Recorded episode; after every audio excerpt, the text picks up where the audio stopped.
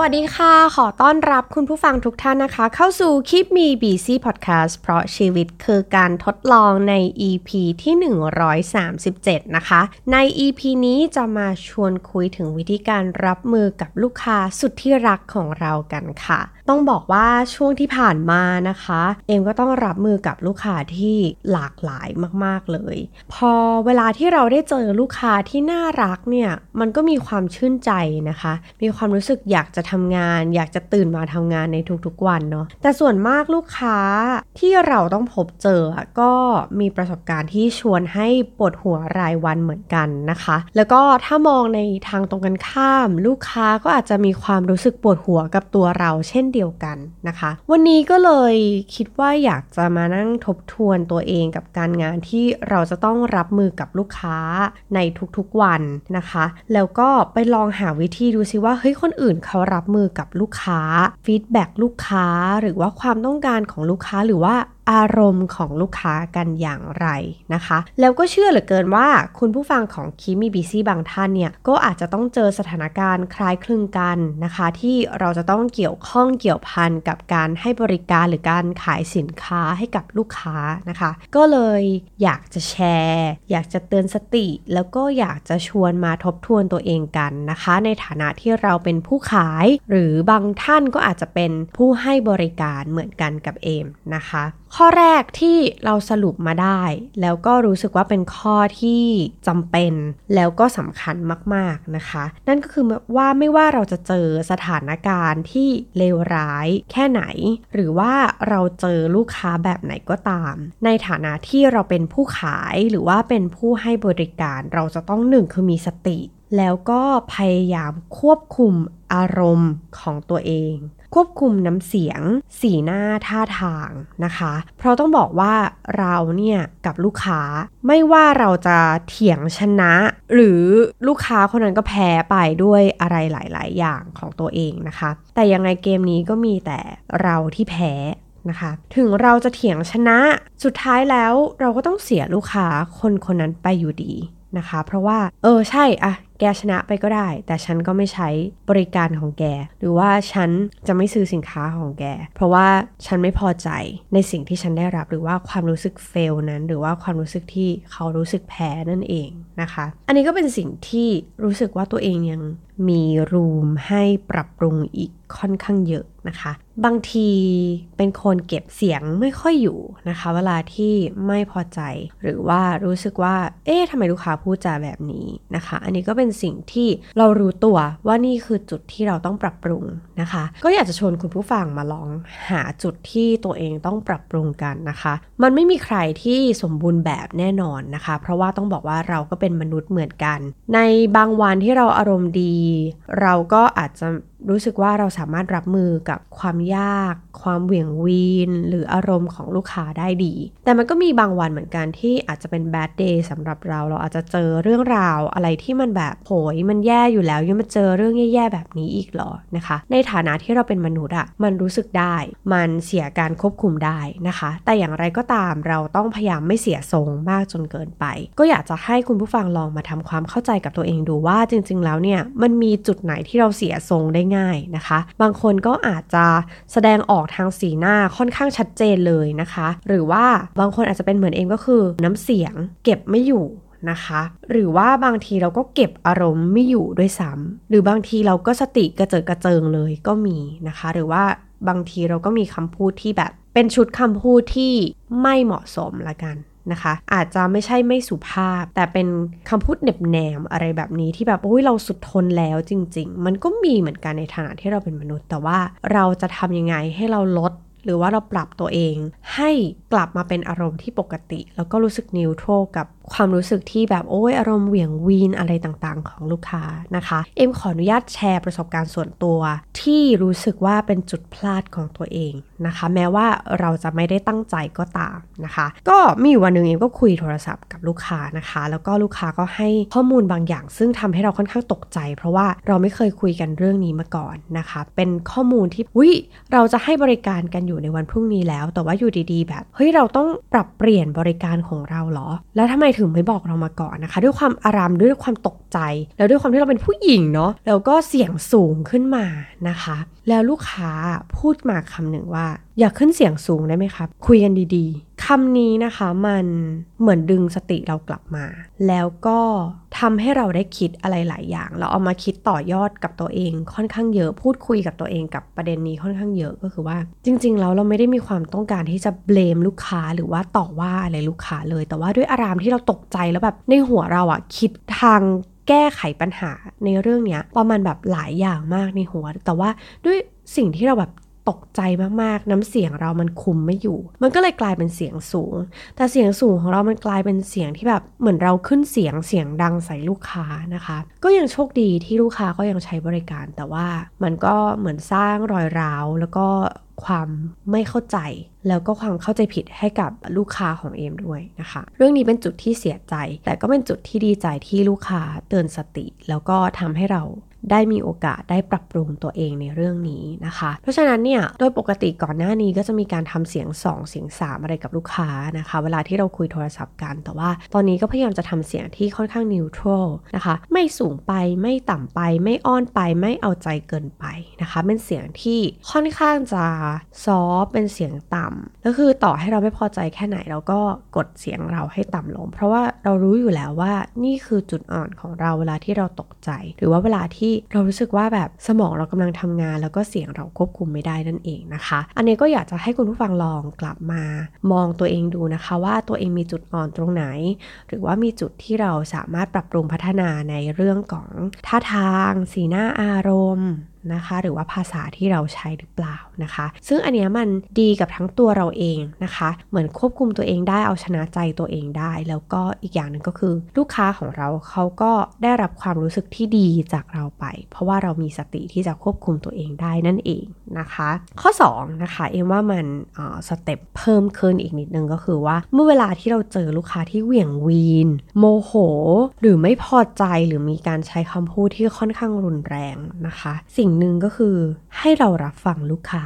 ไม่ว่าลูกค้าเขาจะมาด้วยอารมณ์แบบไหนพายุมายังไง ให้รับฟังเขานะคะ ว่าเขาไม่สะดวกแบบไหน ไม่พอใจตรงไหนนะคะ เวลาที่เราไม่พอใจอะไรใครสักคนหนึ่งมันจะมี keyword ที่หลุดออกมาซ้ำๆเดิมๆพอเขาได้ระบายออกมันมีคำที่เขาหลุดออกมา อาจจะวนเวียนด้วยอารมณ์โกรธอะไรอย่างเงี้ยนะคะ มันเป็นสิ่งที่เขาได้ระบายออกมาแล้วก็เราก็อาจจะได้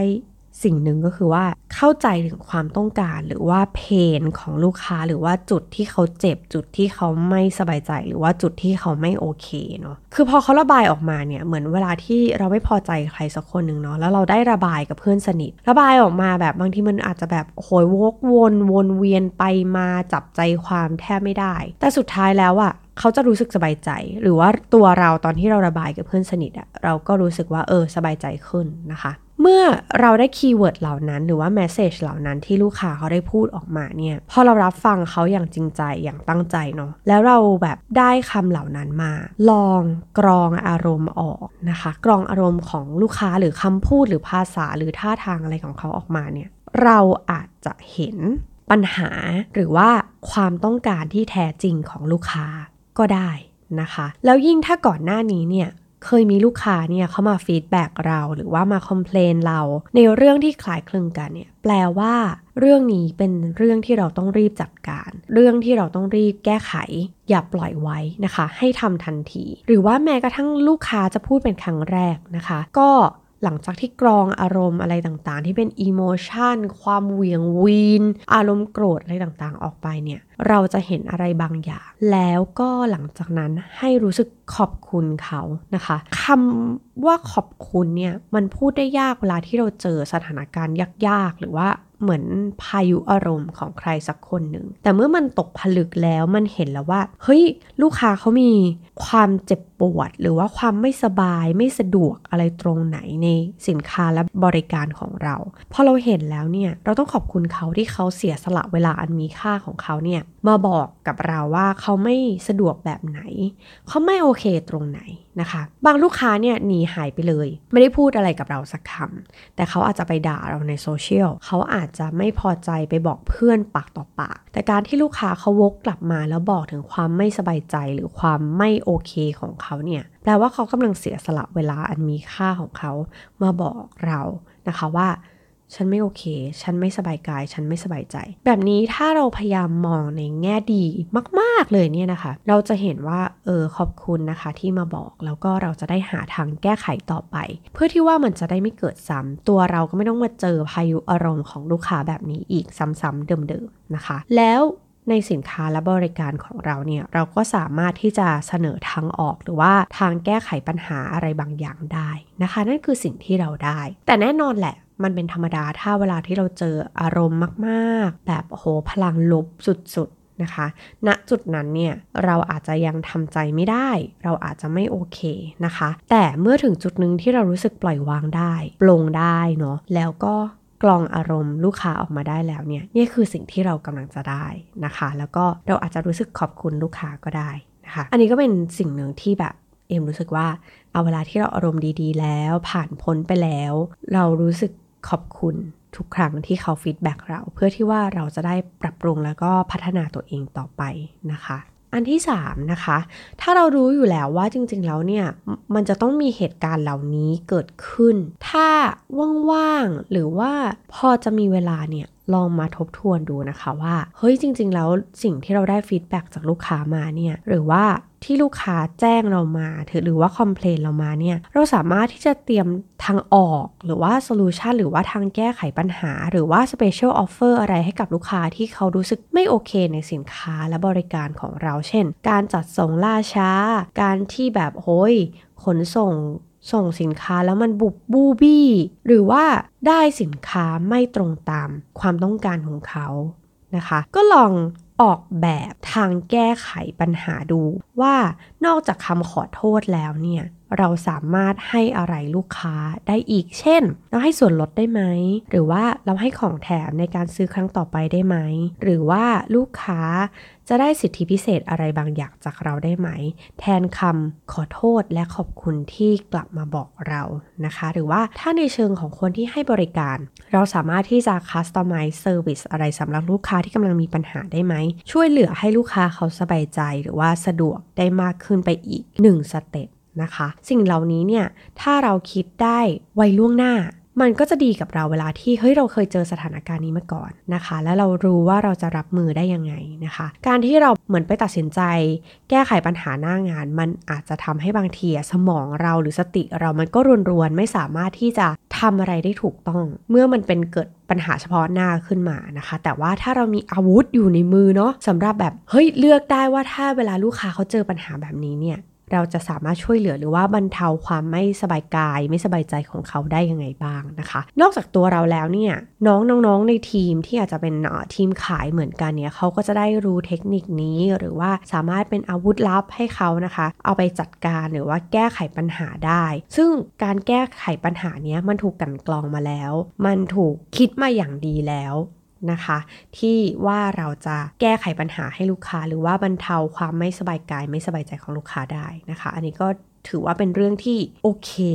นะคะ แล้วเพิ่มเติมไปอีกนะคะ นอกจากที่เวลาเราแก้ไขข้อผิดพลาดแล้วเนี่ยมันอาจจะแบบแก้ไขปัญหาเฉพาะหน้าได้อะมันผ่านไปได้แล้วเนี่ยแต่ว่าอีกขั้นหนึ่งที่เราทำได้ก็คือการหาแนวทางป้องกัน แล้วก็แจ้งลูกค้าไปว่าในอนาคตเนี่ยเรามีแนวทางป้องกันอะไร เพื่อไม่ให้เกิดปัญหานี้ซ้ำซ้อนอีก ต้องขอบคุณลูกค้าที่มา feedback เรานะคะ ถ้ามากลับมาใช้สินค้าหรือบริการของเราในอนาคตเนี่ยเราได้เตรียม ทางแก้ไขไว้เรียบร้อยแล้วนะคะ หรือว่าแบบลูกค้าที่มาใช้บริการเนี่ยเขาจะไม่มีประสบการณ์นี้ไม่ได้รับประสบการณ์นี้อีกต่อไปแล้ว เพราะว่าเราทำให้มันดีขึ้น หรือว่าแก้ไขมันไปแล้วเรียบร้อยนะคะ แล้วก็ส่วนตัวนะคะเอมก็มานั่งคิดช่วงนี้เนี่ย ก็ค่อนข้างจะมีปัญหาในเชิงของลูกค้าที่เข้ามาใหม่ๆนะคะเขาอาจจะมีความไม่เข้าใจใน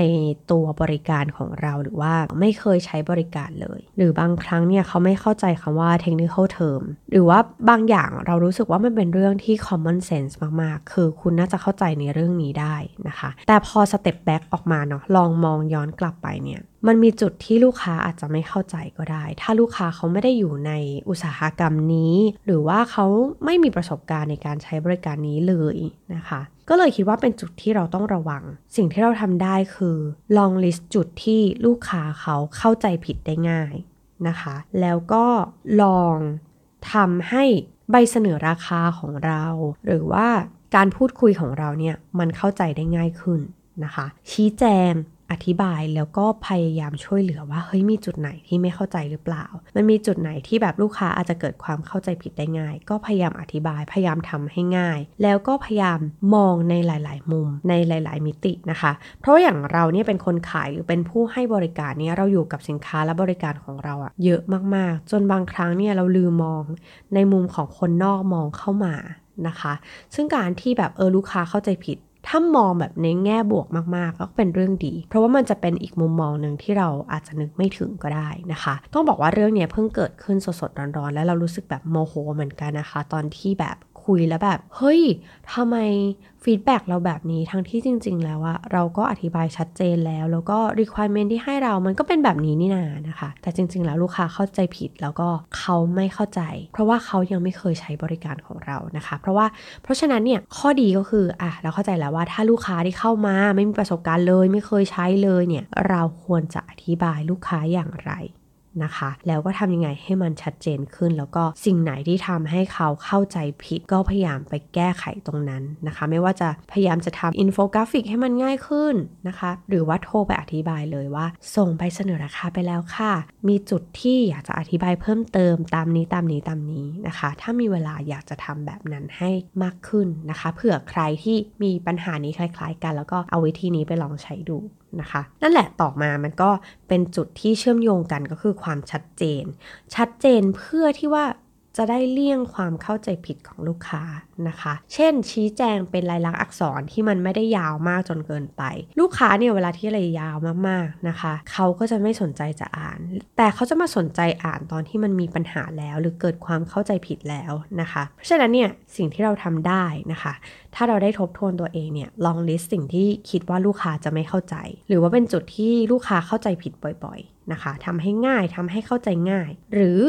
โทรไปเลย บางทีการไลน์การคุยกันในแมสเซจอะค่ะ มันอาจจะทำให้เข้าใจคลาดเคลื่อนกันได้นะคะ แล้วมันเกิดขึ้นบ่อยๆ มาก ๆ เลยนะคะ อันนี้ถ้ามันเป็นปัญหาของคุณผู้ฟังเหมือนกัน ก็ลองใช้วิธีการอธิบาย โทรไปอธิบายนะคะ คอลไลน์ไปหรือถ้าลูกค้าสะดวก มันอาจจะเป็นวิธีที่ทำให้ลูกค้าเขารู้สึกสบายใจ รู้สึกได้พูดคุยกับคนก็เป็นได้ นะคะ และสุดท้ายท้ายที่สุดนะคะ ก็คือว่าติดตามผลหลังจากที่เราแก้ปัญหาแล้ว ลองเสนอ option ต่างๆ ให้กับลูกค้าแล้วแล้วเราเลือกนะคะ เรากับลูกค้าเลือกที่จะเลือกวิธีนี้ในการที่จะแก้ปัญหาให้เขา แก้ปัญหาเรื่อง complain หรือว่าความไม่สะดวกของเขานะคะ ก็ลองโทรไปหรือว่าสอบถามถาม feedback หรือว่าความพึงพอใจหลังจากที่เราแก้ปัญหานั้นๆให้เขาแล้วนะคะ ว่าเขาโอเคเป็นยังไงบ้าง นะคะ ที่สำคัญที่สุดในทุกกระบวนการที่เราพูดมา นั่นก็คือความจริงใจ สิ่งนี้เป็นสิ่งที่ลูกค้ารับรู้ได้ว่าเราจริงใจที่อยากจะช่วย อยากจะช่วยแก้ปัญหา อยากจะให้ลูกค้าได้อย่างที่ลูกค้าอยากได้ อยากให้ลูกค้าสบาย แล้วก็ได้ของที่เขาอยากได้ตรงตามความต้องการของเขาจริง ๆนะคะ สิ่งเหล่านี้มันส่งผ่านออกมาจาก ใจของคนขายหรือว่าคนให้บริการนี่แหละ ซึ่งความจริงใจนี้เอ็มคิดว่ามันเป็นสิ่งสำคัญ ไม่ว่าคุณจะเป็นใครนะคะ ในองค์กรหรือว่าคุณเป็นคนขายหรือคนให้บริการ ทุกอย่างต้องมาจากความจริงใจ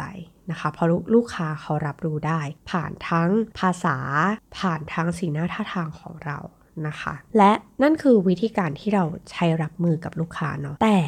ทีเนี้ยเราดูแลลูกค้าแล้วเราพยายามเข้าใจลูกค้าแล้ว เมื่อจบวันมันถึงเวลาที่เราต้องดูแลตัวเองนะคะ โดยเฉพาะจิตใจของตัวเอง ต้องบอกว่าเวลาที่เราเจอลูกค้าแบบนี้ในแต่ละวันแล้วก็คือจำนวนมันเยอะมากๆ มันทำให้บั่นทอนคนที่เป็นคนขายหรือคนให้บริการเหมือนกันนะคะ เมื่อถึงเวลาที่แบบจบวันแล้วเลิกงานแล้ว เราต้อง move on ให้ได้นะคะ อย่างหนึ่งที่แบบบางทีเรารู้สึกไม่โอเคเลย มันถึงขั้นแบบบางทีเราเป็นกึ่งกึ่งซึมเศร้าด้วยซ้ำนะคะ บางทีเราเศร้า บางทีเราโทษตัวเองเหมือนกัน แต่สิ่งหนึ่งที่เรามานั่งทบทวนเราคิดว่ามันไม่ควรเกิดขึ้นนั่นก็คือหนึ่งคือเราต้องไม่โทษตัวเอง เราต้องให้อภัยตัวเองให้ได้ เพราะว่าเราทำดีที่สุดเท่าที่คนคนหนึ่งจะทำได้ในฐานะมนุษย์แล้วก็ให้อภัยลูกค้า เพราะบางทีอะเขาอาจจะเป็นคนที่น่ารักมากๆ แต่ว่าสิ่งที่เขาเจอ มันก็ไม่แปลกถ้าเขาจะแบบมีโมโห มีพลังลบใส่เรา แล้วเขาไม่รู้จะไประบายกับใคร ถ้าเรามองบวกว่าเขาก็คงจะเป็นคนน่ารักคนหนึ่งแหละ แต่มันอาจจะแค่ช่วงหนึ่งช่วงจังหวะที่ผ่านมาเจอเราพอดีแล้วด้านนะคะ มีปัญหาก็ลองให้อภัยลูกค้าดู สิ่งหนึ่งที่ทำได้นะ บางทีระบายออกมาได้ ระบายให้กับคนที่เราคิดว่าเขาจะเข้าใจ หรือว่า คิดว่าเขาอยู่ในสถานการณ์ที่ใกล้เคียงกับเรา และเขาน่าจะเข้าใจเราทางเลือกเนาะที่เอ็มแบบใช้มาตลอดปีนี้ แล้วก็รู้สึกว่ามันยังมันยังใช้ได้อยู่อะแล้วมันโอเคมากๆนะคะ นั่นก็คือเมื่อจบวันน่ะ เราคลายเครียดด้วยการออกกำลังกาย วันไหนที่เราโกรธใครมากๆ หรือเราเจอลูกค้าที่แบบไม่น่ารักมากๆ เนี่ย เราเลือกวิธีการออกกำลังกายแบบ cardio kickboxing นะคะ ก็นั่นก็คือการต่อยตีอกชกลมนั่นเองนะคะ ออกกำลังกายแล้วก็ชกชกชกเตะต่อยนะคะ บางทีเราก็นึกถึงหน้านึกถึงชื่อของคนที่ทำให้เราโมโหเหมือนกันนะ พอเราแบบในช่วงแรก ๆ ของการออกกำลังกายแบบเนี้ย มันจะมีความรู้สึก ความโกรธทั้งหลายทั้งปวง มันปะทุขึ้นมา มันแบบโกรธ มันไม่โอเค มันนึกถึงชื่อ มันนึกถึงหน้าเขานะคะ แต่พอออกกำลังกายไปสักพักเรื่อยๆ ความรู้สึกเหล่านั้นมันหายไป มันถูกแทนที่ด้วยแบบเหงื่อเนาะ มันเหนื่อย หายใจไม่ทันบางที แล้วเมื่อจบเซสชันของการแบบคิกบ็อกซิ่งเรารู้สึกดี เรารู้สึกมีความสุข เรารู้สึกผ่อนคลาย เรารู้สึกว่าเราได้ระบายความเครียดความโกรธของเราออกไปแล้ว แล้วสุดท้ายเราก็ลืมๆไปแล้วว่า คนคนนั้นเป็นใครนะ เราเจอเรื่องอะไรมานะนะคะ นั่นคือสิ่งที่เราได้จากการออกกำลังกาย และเราก็ทำมันทุกวัน โดยที่แบบเหมือนสิ้นวันอะ่ะมันเป็นจุดที่เออ มันเป็นทางออกทางระบายอารมณ์ที่แบบมันโอเคแล้วมันก็ดีกับตัวเราด้วย ทั้งในเชิงของร่างกายแล้วก็จิตใจนะคะ อันนี้เผื่อเป็นทางเลือกทางออกสำหรับใครที่แบบเออยังไม่เคยลองแนะนำนะคะ ลอง search ในแบบ YouTube ได้เลยนะคะ กับแบบ cardio kickboxing นะคะ คลิปไหนก็ได้ที่คิดว่าแซ่บซุย คลิปไหนก็ได้ที่คุณคิดว่าคุณไหว ในจำนวนนาทีที่คุณรู้สึกโอเค แนะนำเลยนะคะ work สุดๆ หรือว่าใครที่แบบเป็นสายต่อยมวยอยู่แล้วนะคะ ก็ลองไปต่อยกระสอบทรายดูค่ะ มันอาจจะช่วยได้ก็ได้นะคะ หรือว่าใครที่ไม่ใช่สายแบบ เอ้ย บ้าพลังนะคะ ก็อาจจะเขียน journal เนาะ self talk ดูว่าแบบบางคนเขียนระบายออกมาว่าวันนี้เราเจออะไรบ้าง เหมือนเพนซิปอะความต้องความไม่โอเคของตัวเองก็เขียนเองเขียนเขียนออกมาแบบไม่ต้องคิดมากเขียนระบายออกมาเอ็มว่ามันก็ work เหมือนกันสำหรับใครที่เป็นสายเขียนไม่ต้องคิดนะคะ เขียนออกมาเลยระบายความโกรธคำด่าอะไรต่างๆ ที่มันค้างคาใจที่มันอยู่ในใจเราอะระบายมันออกมาให้หมด เพื่อที่ว่าเราจะได้โล่งๆแล้วก็ เริ่มหวัดใหม่ด้วยความไม่มีความรู้สึกค้างคาใจอะไรนะคะ หรือถ้าใครเป็นสายแบบสายบุญเนาะก็อาจจะสวดมนต์กรวดน้ำอโหสิกรรมไป อันนี้ก็จะจะเป็นแนวพุทธนะคะ หรือว่าถ้าเรารู้สึกว่าเราอยากจะผ่อนคลายสบายๆเนาะเราอาจจะทำสมาธิ หายใจเข้าออกยาวๆ ให้พลังลบที่มันอยู่ในร่างกายของเรามันออกมาถูกระบายออก หรือว่าถ้ามันสุดๆแล้วจริงๆนะคะ ให้ลองพบจิตแพทย์ดูนะคะ หาคนฟัง ถ้าเรารู้สึกว่าคนใกล้ตัวเราเขาคงรับมือกับสิ่งที่เราเจอไม่ไหวแล้วจริง ๆ นะคะ จิตแพทย์ก็เป็นทางออกหนึ่งที่แบบไม่อยากจะให้มองข้ามนะคะสำหรับคนที่มีปัญหามากๆจริง ๆ เนาะแล้วก็รู้สึกว่าตัวเองไม่สามารถที่จะทนทานมันไหวแล้วอย่าไปทนนะคะ ให้รักตัวเองให้มากๆ แล้วก็พยายามหาทางออก ทางระบายที่มันเหมาะสมกับตัวเองนะคะ เองก็ไม่ได้บอกว่าวิธีไหนที่มันดีที่สุด มันมีวิธีที่มันเหมาะกับตัวเราที่สุดณเวลานั้นนั่นเองนะคะ แล้วก็ข้อมูลทั้งหมดเนาะเองก็ได้มาจากทั้งประสบการณ์ส่วนตัว แล้วก็ได้แรงบันดาลใจมาจากทั้ง www.brandbuffet.in.th นะคะ แล้วก็มี the digitaltips.com นะคะ ใครที่แบบอยากจะหาข้อมูลเพิ่มเติมนะคะ เองก็ได้อินสปายมาจากเว็บไซต์เหล่านี้ตามที่เราบอกไปนะคะ แล้วก็สุดท้ายท้ายที่สุดอยากจะฝากข้อคิดไว้นิดนึงก็คือในฐานะที่เราเป็นคนขาย เราเป็นคนให้บริการเนาะในอีกฐานะหนึ่งอะ เราก็เป็นลูกค้าเหมือนกัน พอเราเป็นลูกค้าเหมือนกันเนี่ยอะไรที่เราไม่ชอบ อะไรที่เราไม่โอเค ตอนที่เราได้รับการปฏิบัติจากลูกค้าของเรา ก็อย่าไปทำต่อกับคนอื่นๆ เพราะว่าเวลาที่เราสร้างพลังลบอะมันก็เป็นการส่งพลังลบต่อๆไปเรื่อยๆ แปลว่าเราสร้างพลังลบมากมายอย่างแบบไม่มีที่สิ้นสุด เพราะฉะนั้นอะไรที่เรารู้สึกว่าเราไม่ชอบเราได้รับการปฏิบัติแบบนั้นในในตอนที่เราเป็นลูกค้าเองอะค่ะ อย่าไปทำแบบนั้นกับคนอื่น เนาะถ้าเราไม่พอใจอยากให้มีสติเช่นเดียวกันนะคะ แล้วก็คุยกันด้วยเหตุผลไม่ใช้อารมณ์ แล้วก็นั่นแหละไม่ชอบแบบไหน อย่าทำกับคนอื่นแบบนั้นนะจ๊ะเอาละค่ะ ก็วันนี้นะคะ episode นี้ก็หวังว่าจะเป็นประโยชน์กับคุณผู้ฟังนะคะ ทั้งในฐานะที่เป็นลูกค้าหรือว่าคนที่เป็นคนขายแล้วหรือว่าเป็นผู้ให้บริการนะคะ ก็หวังว่าจะเป็นประโยชน์ แล้วก็ถ้าคุณผู้ฟังท่านไหนเนี่ยมี solution เนาะหรือมีทางวิธีการแก้ปัญหาอะไรต่างๆ หรือว่าอยากจะมาระบายให้ฟังนะคะ สามารถมาคุยกันได้ทั้งในทุกช่องทางของ The Infinity นะคะ ทั้งใน YouTube ใน Facebook Fanpage นะคะ หรือว่าใน Blockdit ก็เข้ามาพูดคุยกันได้นะคะ ยินดีมากๆ หรือว่าอยากจะมาพูดคุยกับเอ็มโดยตรงนะคะ สามารถเข้ามาใน Facebook Page ของ Kimi BC ได้เช่นเดียวกันนะคะ หรือว่าจะไปติดตามกันใน Instagram m k i m i b c ก็ได้เช่นเดียวกันนะคะ ยินดีมากๆ สำหรับ episode นี้ลาไปแล้ว สวัสดีค่ะ